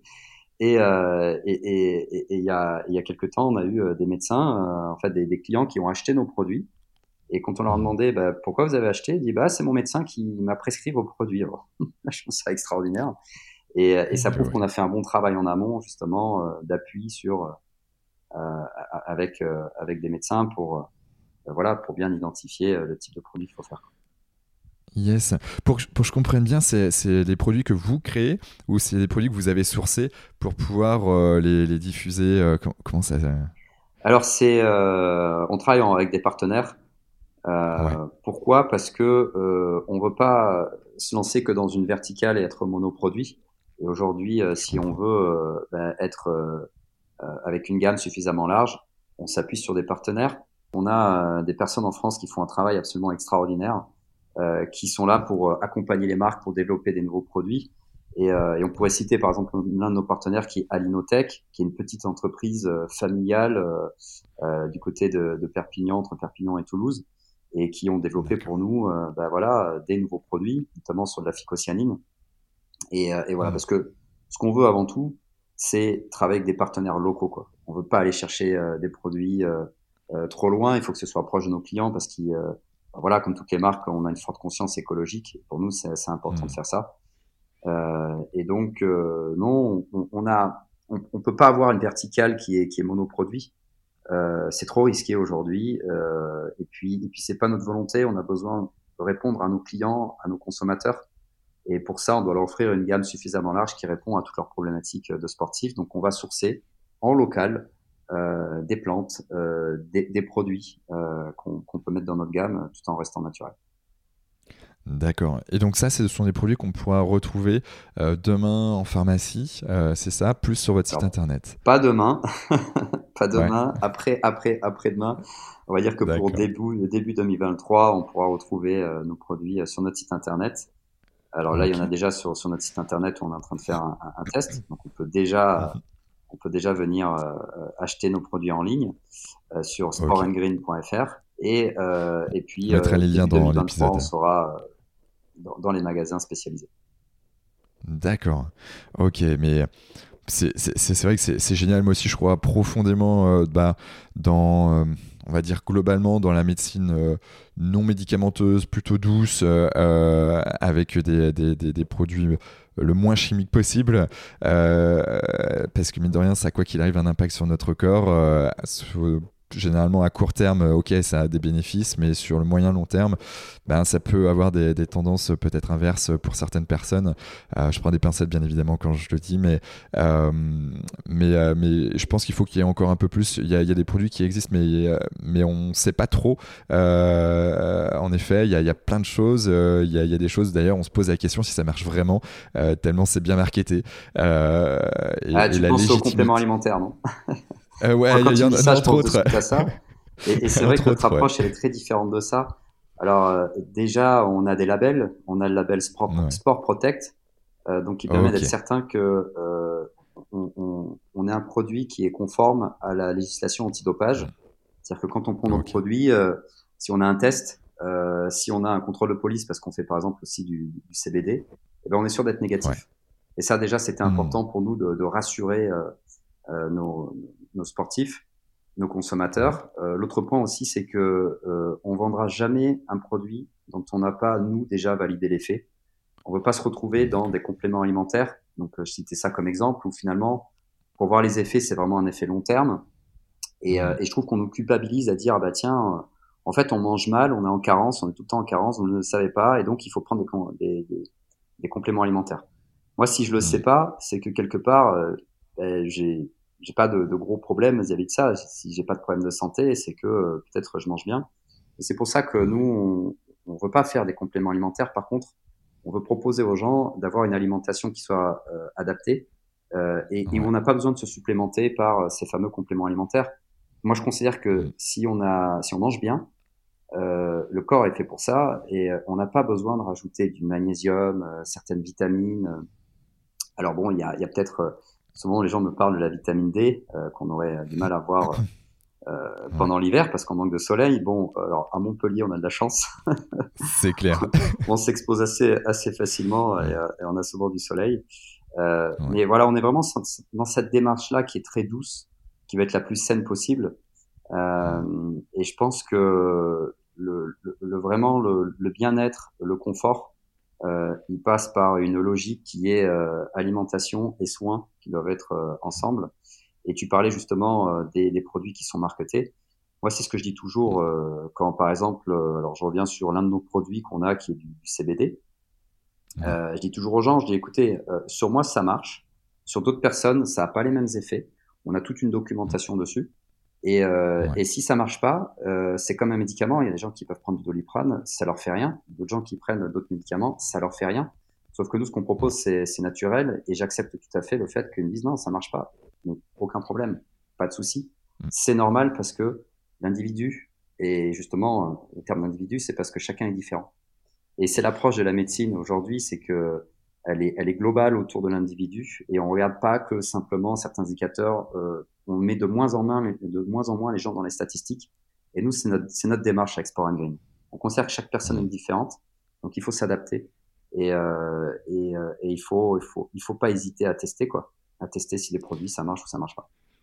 En tout cas, on vendra jamais quelque chose qui marchera pas sur nous euh, et qui a pas, et qui est pas validé par ailleurs. Euh, pour nous, c'est vraiment, ça fait partie de nos, de nos valeurs. Donc, c'est pas parce qu'un produit est à la mode qu'on va le faire on ne veut pas rentrer là-dedans. Quoi. Hmm. Je comprends et, et, euh, et, en plus de ça, bah, l'image de marque d'ailleurs va se bâtir sur, euh, sur des choses euh, pragmatiques, euh, scientifiquement validées. Euh, on a besoin en fait d'être assuré dans, dans mine de rien dans ce, dans ce milieu-là. on sait que dans la, sur la partie pharmaceutique, bon bah il y a des normes à respecter qui sont très très strictes. De, l'autre côté, on, sait qu'il y a plein de labels qui peuvent exister, mais plus en fait on, a confiance dans la marque et, et que en plus de ça on a des bénéfices, ben c'est le cercle vertueux qui s'enclenche derrière. Ouais. C'est ça, c'est vrai qu'aujourd'hui, je pense que quand on doit créer une entreprise, là, là, on n'est on est plus qu'un business model. Enfin, c'est fini le business model painkiller, c'est-à-dire il y a, y a un besoin, clair. je t'offre le produit, on se voit plus. Non, aujourd'hui, tu rentres dans un univers de marque, tu rentres dans un état d'esprit. Et, euh, et c'est important euh, euh de ne pas être un simple produit, mais d'être aussi euh, tout un service et toute une expérience client. Et ça, c'est ce qu'on cherche à développer. Aujourd'hui, on fait euh, donc euh, des produits. Alors, on, on, démarre avec nos produits. Là, on, on est en train de lancer, on va bientôt lancer une offre d'alimentation. Et, euh, et, ce qu'on souhaite lancer dans un troisième pilier, c'est euh, l'accompagnement avec euh, des personnes qui sont spécialisées justement dans la pratique sportive. Et, la promesse qu'on aimerait avoir, c'est que tu es amateur, tu es débutant, mais, euh, mais on te prend au sérieux comme si tu étais un sportif de haut niveau, euh, parce que euh, il faut que le, le, sport, pour moi, c'est plaisir. Je pense que tu connais le leitmotiv qui s'appelle No Pain, No Gain. Mm, okay. Euh, ouais. On veut transformer ça en No Pain, More Gain. C'est-à-dire que ah, ouais. on ne doit pas souffrir pour faire du sport. Le sport, au contraire, ça doit être un élément de bien-être, de détente. Mm. Et quand on le fait, on doit se sentir bien. Et, et c'est mm. pour ça qu'on a créé cette marque. Euh, les, les, douleurs, euh, c'est pas le but du sport, quoi. Le, le sport, on est là ouais. pour le bien-être, la santé, et on va accompagner justement les personnes là-dessus, et que bah, quelqu'un qui a 40 ans passé, qui quand il court a mal à la hanche, euh, qui a mmh. peut-être des problèmes d'inflammation, et eh ben on va venir te dire, écoute, c'est pas normal, et on propose une solution. Viens tester avec nous mmh. ça. Et, euh, et, même si tu cours 10 km une fois par une fois par semaine et que tu es à 10 km heure, mm. Mais, mais c'est voilà, c'est pour toi aussi et t'as pas le droit de d'avoir la, la, la, douleur. On doit t'apporter le bien-être. C'est ça notre promesse. Je, je, je, suis complètement en phase avec toi, avec vous, euh, parce que, euh, mine de rien, euh, la quatrième pandémie mondiale, d'après l'Organisation mondiale de la santé, c'est l'inactivité physique qui a été renforcée par la Covid-19. Alors, il y en a plein qui disent Ah, c'est bien, on a eu du temps pour nous pendant, pendant les pandémies. Ouais, mais sauf qu'en fait, ça a accentué sévèrement l'inactivité physique. Et qui dit inactivité physique dit augmentation du diabète, notamment de type 2, mais, mais il y a aussi le type 1. il y a l'obésité, avec les cancers qui vont derrière si je ne m'abuse, un tiers des cancers français euh, sont causés par une mauvaise alimentation également. Euh, donc en fait, après, tu as, tous ces piliers-là. Euh, l'alimentation, ok, c'est un point, mais l'activité physique est un deuxième. Puis après, il y a les problématiques de sommeil.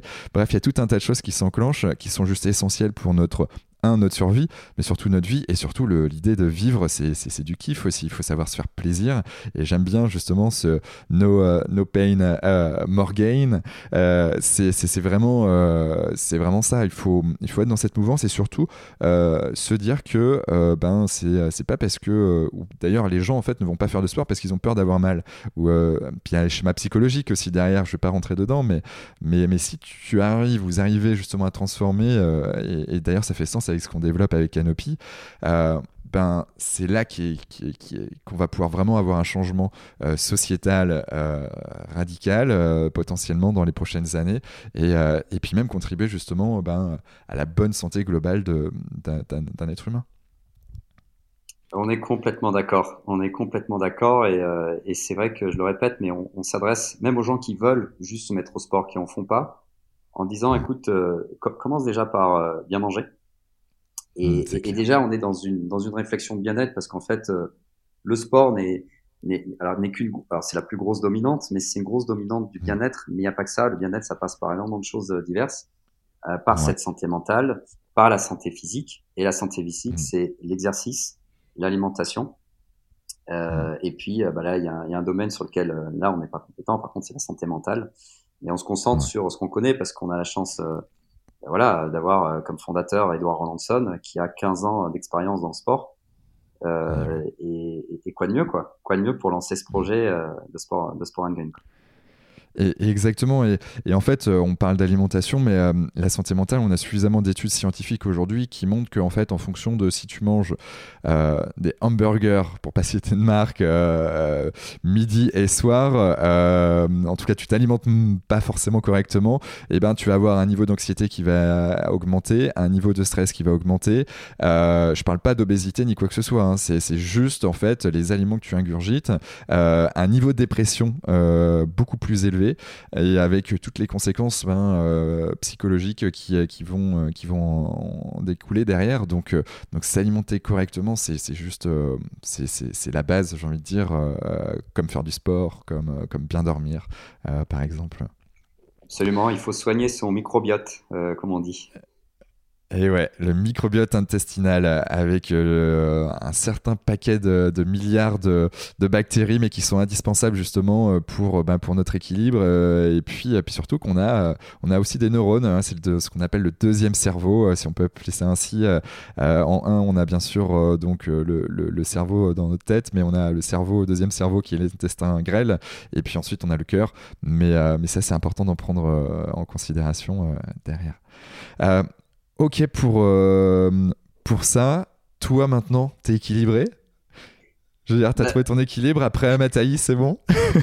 Bah, bah, Oui, écoute, euh, parce que j'ai beaucoup appris.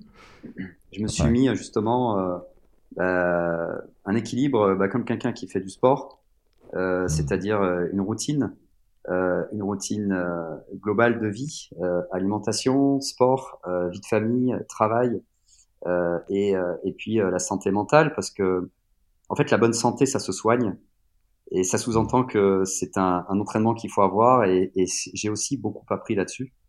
Euh, tu vois, je t'ai dit au tout début que quand, quand, quand, je suis arrivé vers le bac, j'avais finalement jamais travaillé de ma vie parce que j'avais jamais fait mes devoirs et, et, et j'avais simplement assisté aux cours sans, sans, avoir de méthode.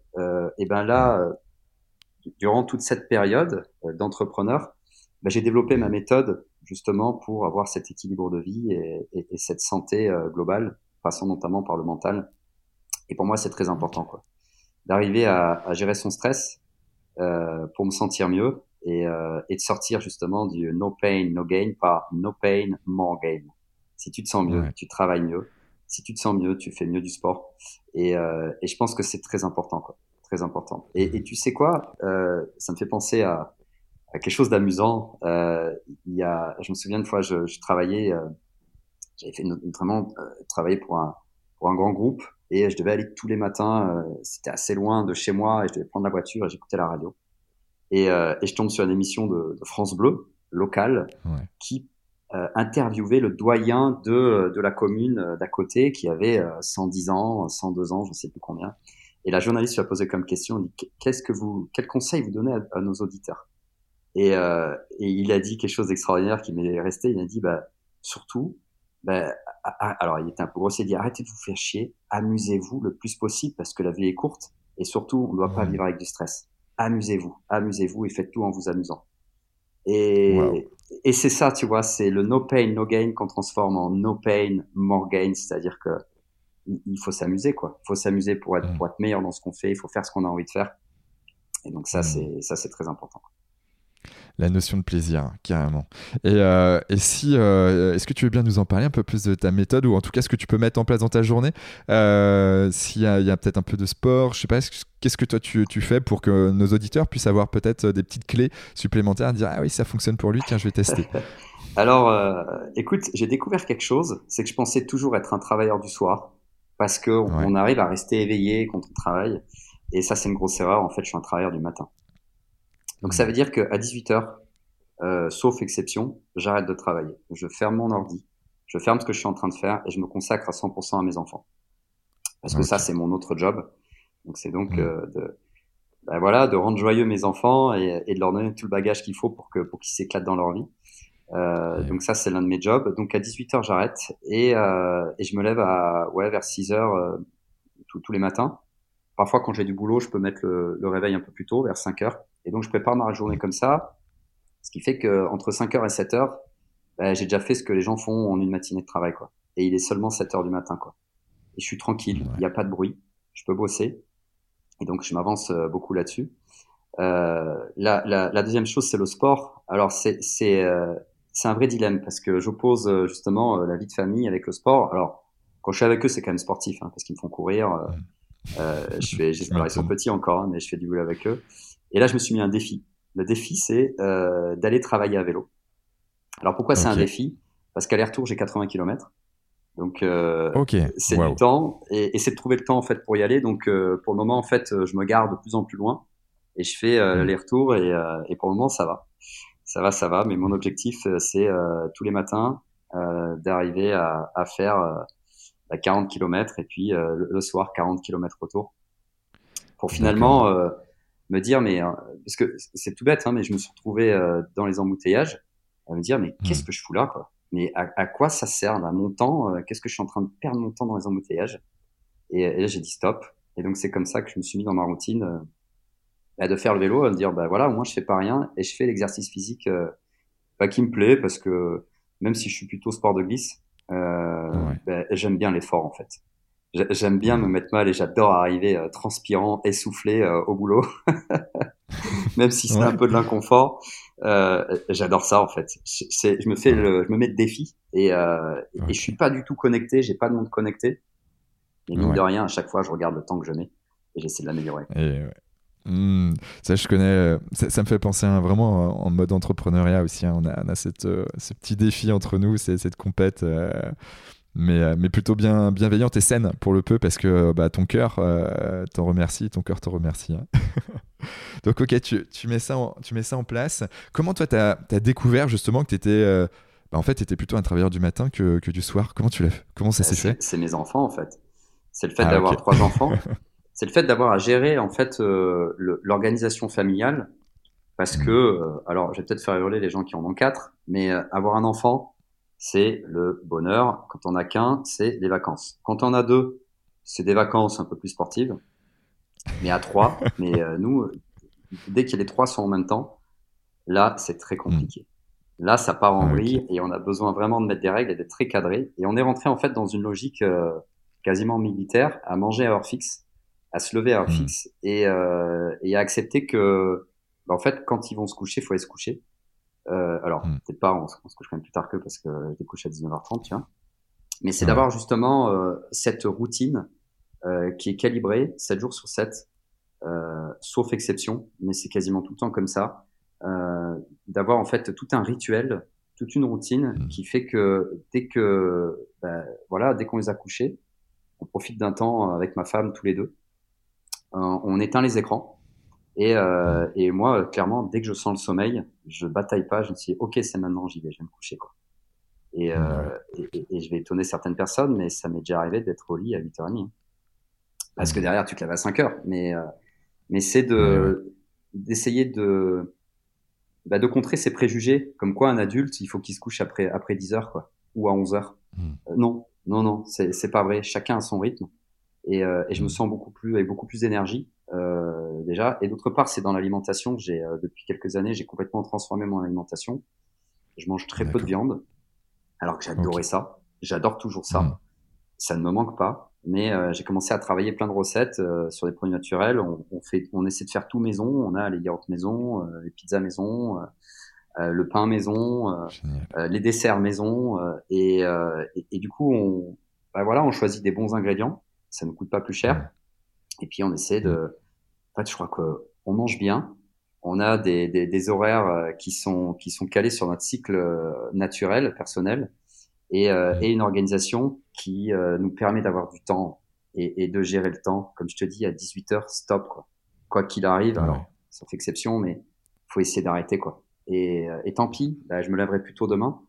Euh, et c'est comme ça que ça se passe parce que moi je me suis rendu compte que quand tu travailles jusqu'à 20 heures, en fait tu t'endors à 11 heures, minuit. Si tu travailles jusqu'à 21 heures, tu t'endors à 1 heure du matin.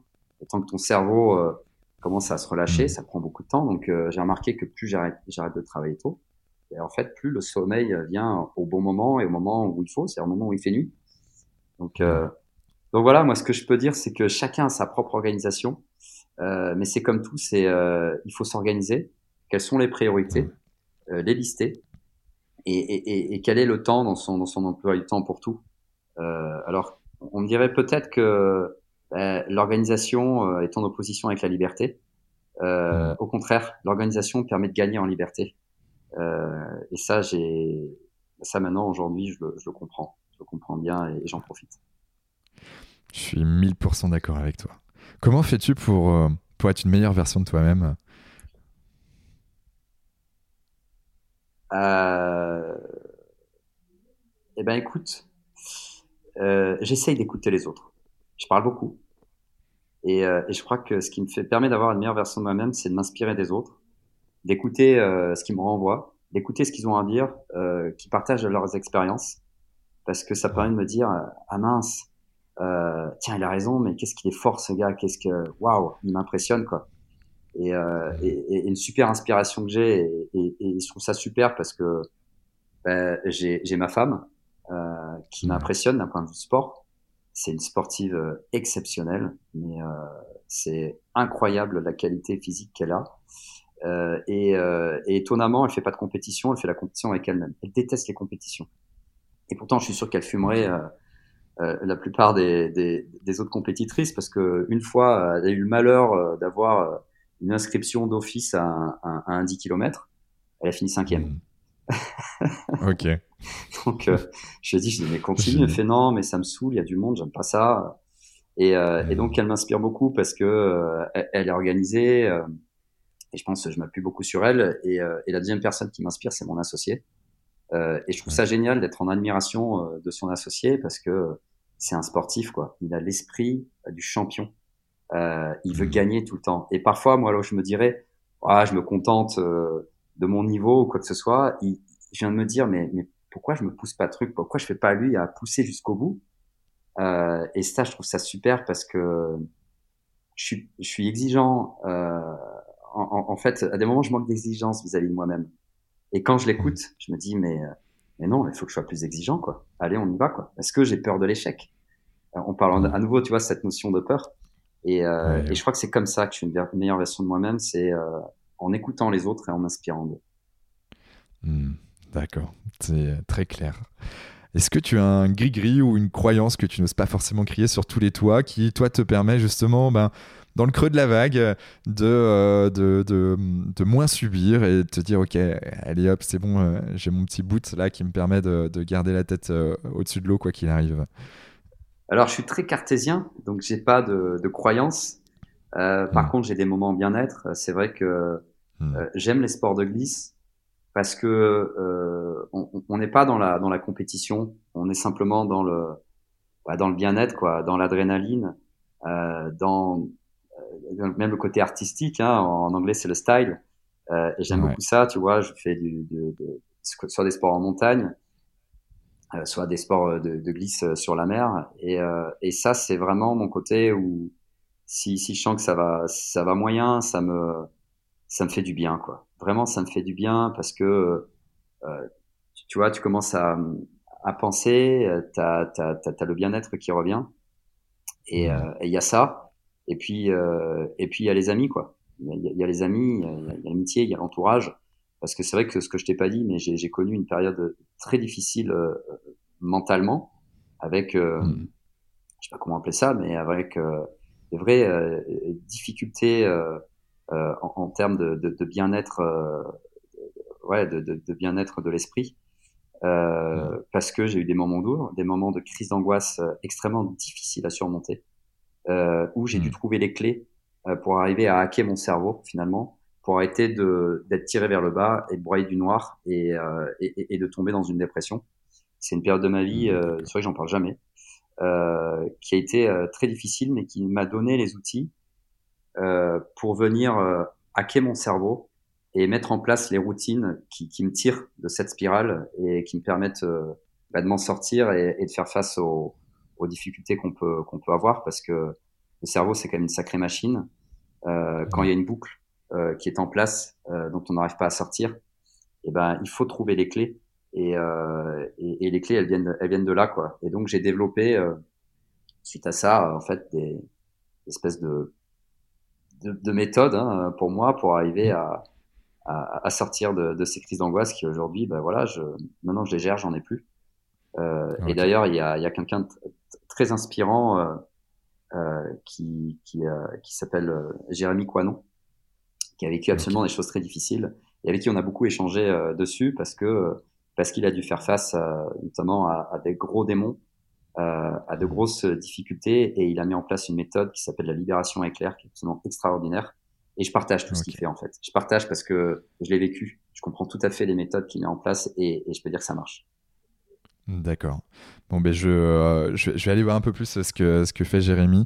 Et puis, euh, et puis, euh, puis euh, voilà, si j'ai l'opportunité de, de interviewer et de comprendre un peu plus ce qu'il y a dans cette méthode éclair, je, je, ferai, je ferai nécessaire pour partager à nos auditeurs. Mais ouais, c'est important. Et puis, bah, avec l'expérience, avec les difficultés que l'on a, on, on, construit notre propre méthode. Et c'est vrai qu'il y a, on voit beaucoup de, de, de, gens qui ont des méthodes, certains même des gourous, si on peut appeler ça des gourous, qui vont nous donner des choses toutes faites. Alors c'est sûr que je pense à la programmation neurolinguistique, je pense à des techniques qui ont été validées par des neuroscientifiques. Euh, il y a des choses qui fonctionnent. Mais encore une fois, comme tu l'as très bien dit tout à l'heure, on est tous différents, on a tous nos problématiques différentes, on a tous des expériences différentes, on a tous des valeurs, euh, une éducation différente qui ont fait que bah, il y a des choses qui fonctionnent vraiment pour nous et d'autres moins. Et donc c'est à nous euh, de, créer notre propre méthode derrière. Euh, en, fait, c'est alors si je peux rebondir, si tu me laisses encore un peu de temps. Bien sûr, bien euh, sûr. Mais euh, mais c'est aussi, euh, ça me fait penser à plein de choses. Ça peut, fait penser aussi à ce que chacun gère ses addictions, parce que mmh, les choses qui nous tirent vers le bas, ce sont nos addictions. C'est quoi une addiction? C'est euh, un, un, quelque chose qu'on peut pas, qui, qui, est irrépressible et, et, mmh. et, et, dont en fait on, on rentre dans une dynamique qu'on peut plus s'en passer et on n'arrive plus à le gérer. Et je pense notamment aux réseaux sociaux. Et moi, j'ai fait une démarche là depuis euh, plus d'un an. C'est que j'ai plus de réseaux sociaux sur mon téléphone. Euh, j'ai plus de notifications, j'ai plus de choses comme ça. Je suis plus en train de soit d'essayer de voir ce qui se passe, de scroller à l'infini, ou d'essayer de voir une fois que tu as un post, mon Dieu, toutes les 30 secondes, tiens, est-ce que j'ai des mmh. réactions parce que euh, j'ai voilà, j'ai besoin de ça. Euh, ça, je besoin de dopamine un peu. Hein, et, euh, et, et, et, notamment, euh, ce qui m'a aidé à le faire, c'est une rencontre avec euh, Ashley qui était passée justement dans l'émission Qui veut être mon associé. Et qui est passé sur, euh, sur notre podcast il y a, ah, quelques épisodes de cela. Ouais. Donc j'invite vraiment à tous les auditeurs d'aller le réécouter après celui-ci, bien évidemment. Et, qui décomplexe complètement parce qu'en fait, elle te dit que en fait, tu peux être addictif de n'importe quoi. Et le but, hmm. euh, c'est pas de, de, supprimer son addiction, c'est simplement d'arriver à vivre avec et de la maîtriser pour que ce soit une addiction, pour que ce soit simplement quelque chose qu'on maîtrise et à tout moment, euh, bah, tu le fais que quand, non pas quand, quand t'as pas l'impression d'en avoir besoin tout le temps, mais tu arrives à dire hmm. non, mais j'en ai besoin, mais je le ferai plus tard. Tiens, j'irai plus tard euh, voir euh, bah, typiquement des réseaux sociaux. Et, euh, et, je trouve que ça décomplexe. Bon après moi j'ai une solution radicale, hein. je les ai enlevés de, de, mon téléphone parce que je me suis dit mais qu'est-ce que je fous, je perds mon temps. Au même titre que tu vois, je me retrouve dans les embouteillages euh, assis dans mm. ma bagnole à dire mais qu'est-ce que je fous là, je perds mon temps. Bah là c'est pareil avec les réseaux sociaux, tu as un moment tu te crois, tu dis mais qu'est-ce que je fais, mais c'est n'importe quoi, c'est débile. Alors là hop radical, bah j'arrête ça. Ouais. Mais bon, quand même, euh, j'y vais voir de temps en temps pour voir si on m'a pas euh, envoyé un message euh, ou s'il y a une info. mais j'y vais, ça dure comme checker une boîte mail, tu sais qu'on a qui est ailleurs, c'est-à-dire que c'est une fois par jour, ça dure peut-être trois minutes. Je regarde, tiens, il se passe quoi? Non, c'est bon. Bon, bah, c'est bon, j'ai vu aujourd'hui. on verra. Et encore, je mens. Parfois, j'y vais qu'une fois par semaine. Donc, m'envoyez pas des messages sur les plateformes de réseaux sociaux. Je j'y vais pas. je n'y vais pas. D'accord, bah du coup, ma question suivante était comment on pouvait se joindre justement euh, pour celles et ceux qui veulent peut-être un, accompagnement, qui, euh, qui veulent avoir des tips euh, ou qui se lancent, qui, qui, aimeraient échanger un peu avec toi, ou, ou, ou, des entreprises qui, qui, souhaiteraient te faire intervenir en tant que coach, business coach, ou, ou peut-être même faire des petites conférences, ce genre de choses. Je sais pas si c'est des choses que tu fais, mais comment on peut te joindre? Euh, comment on peut me joindre euh, Alors, euh, j'aime bien les hein, textos, mais euh, je sais pas si je vais donner mon, mon numéro de téléphone. On, va éviter peut-être. ce qui est, peut-être ce qui est pas mal, le, le, réseau social que quand même j'essaye d'aller voir le, le, plus souvent parce que c'est professionnel, c'est LinkedIn. Donc le mieux c'est de d'aller me chercher sur LinkedIn. je vais checker la, la, la, boîte de messages LinkedIn, ouais entre ouais quasiment tous les jours. Donc on me hmm. contacte sur LinkedIn. J'ai mon profil. Euh, Raphaël Girardin. Donc là, là, on peut me retrouver et, avec plaisir pour échanger parce que en fait, c'est toujours sympa. Euh, alors même si parfois c'est des messages Wallaxy automatiques, moi, ça m'arrive d'y répondre parce que je me dis, écoute, j'ai bien vu que ton message était automatique, mais quand même, euh, je veux bien échanger et, et, et ça m'arrive d'échanger parfois avec avec les gens qui me contactent. Quoi, je fais ça avec plaisir. Ok. Donc euh, sur LinkedIn, on mettra de toute façon euh, tous les liens euh, qu'on a pu citer. je pense notamment à, Sport and Green et puis et puis bien sûr tes liens sur sur LinkedIn et donc on va on va mettre ça. dernière question. As-tu un dernier mot à dire à nos auditeurs? Ah Bah ouais, hein, c'est amusez-vous et profitez de la vie. voilà ce que je peux dire. Ok, amusez-vous et profitez de la vie. Je pense que on pouvait pas mieux terminer cet épisode avec tout ce qu'on a pu se dire. Mais franchement, merci infiniment Raphaël pour, euh, pour cet épisode. Euh, on a pu ben, découvrir un peu plus qui tu étais, euh, qu'est-ce qui se cache euh, derrière Raphaël et euh, ce pourquoi tu fais tout ce que tu fais aujourd'hui avec ben, cette, cet équilibre, cette balance que tu as réussi à trouver et puis, et puis surtout avec cette, cette fraîcheur et, cette notion de plaisir qui est, qui est indispensable, je pense, dans, dans, dans, la vie parce que la vie est parfois courte et il faut savoir, même si on va jusqu'à plus de 100 ans, comme tu disais tout à l'heure, ben, en fait, il faut kiffer quoi. Génial. Merci, Raphaël. Merci à toi. À très bientôt. Allez, à bientôt. très bientôt pour de nouvelles aventures. Salut. Et puis toutes celles et ceux qui nous écoutent encore, ben euh, je vous invite à, revoir l'épisode avec euh, avec Ashley Tayeb euh, sur l'addiction. Là, on vient d'en parler il y a cinq minutes. Et puis puis je vous dis à, à, toutes celles et ceux qui, qui sont encore là encore une fois, à la semaine prochaine. Ciao ciao. Bravo. Vous avez écouté cet épisode de Génération Canopée jusqu'au bout. Merci de le partager à au moins 3 personnes autour de vous et de nous mettre une note 5 étoiles avec un gentil commentaire. Au-delà d'en avoir besoin pour être dans le top des classements, c'est hyper important pour nous. Pourquoi? Parce que ça nous permet de toucher un maximum de personnes qui méritent d'être plus heureuses, en meilleure santé et plus performantes. D'autant plus que, plus nous aurons d'abonnés, plus nous pourrons attirer des personnalités exceptionnelles avec tout ce qu'elles ont à nous apporter. Et si vous souhaitez passer un cap dans votre vie, pour être plus heureux, améliorer significativement votre niveau de santé et ou devenir plus performant, toute l'équipe de Canopy est prête à vous bichonner comme il se doit. Vous n'avez qu'une seule chose à faire. Créez votre profil sur canopy.com Q-A-N-O-P-E-E.com, si ce n'est pas déjà fait, et faire votre check-up bien-être. Du contenu gratuit et des praticiens vous y attendent. C'était Quentin Aoustin et je vous embrasse. Ciao ciao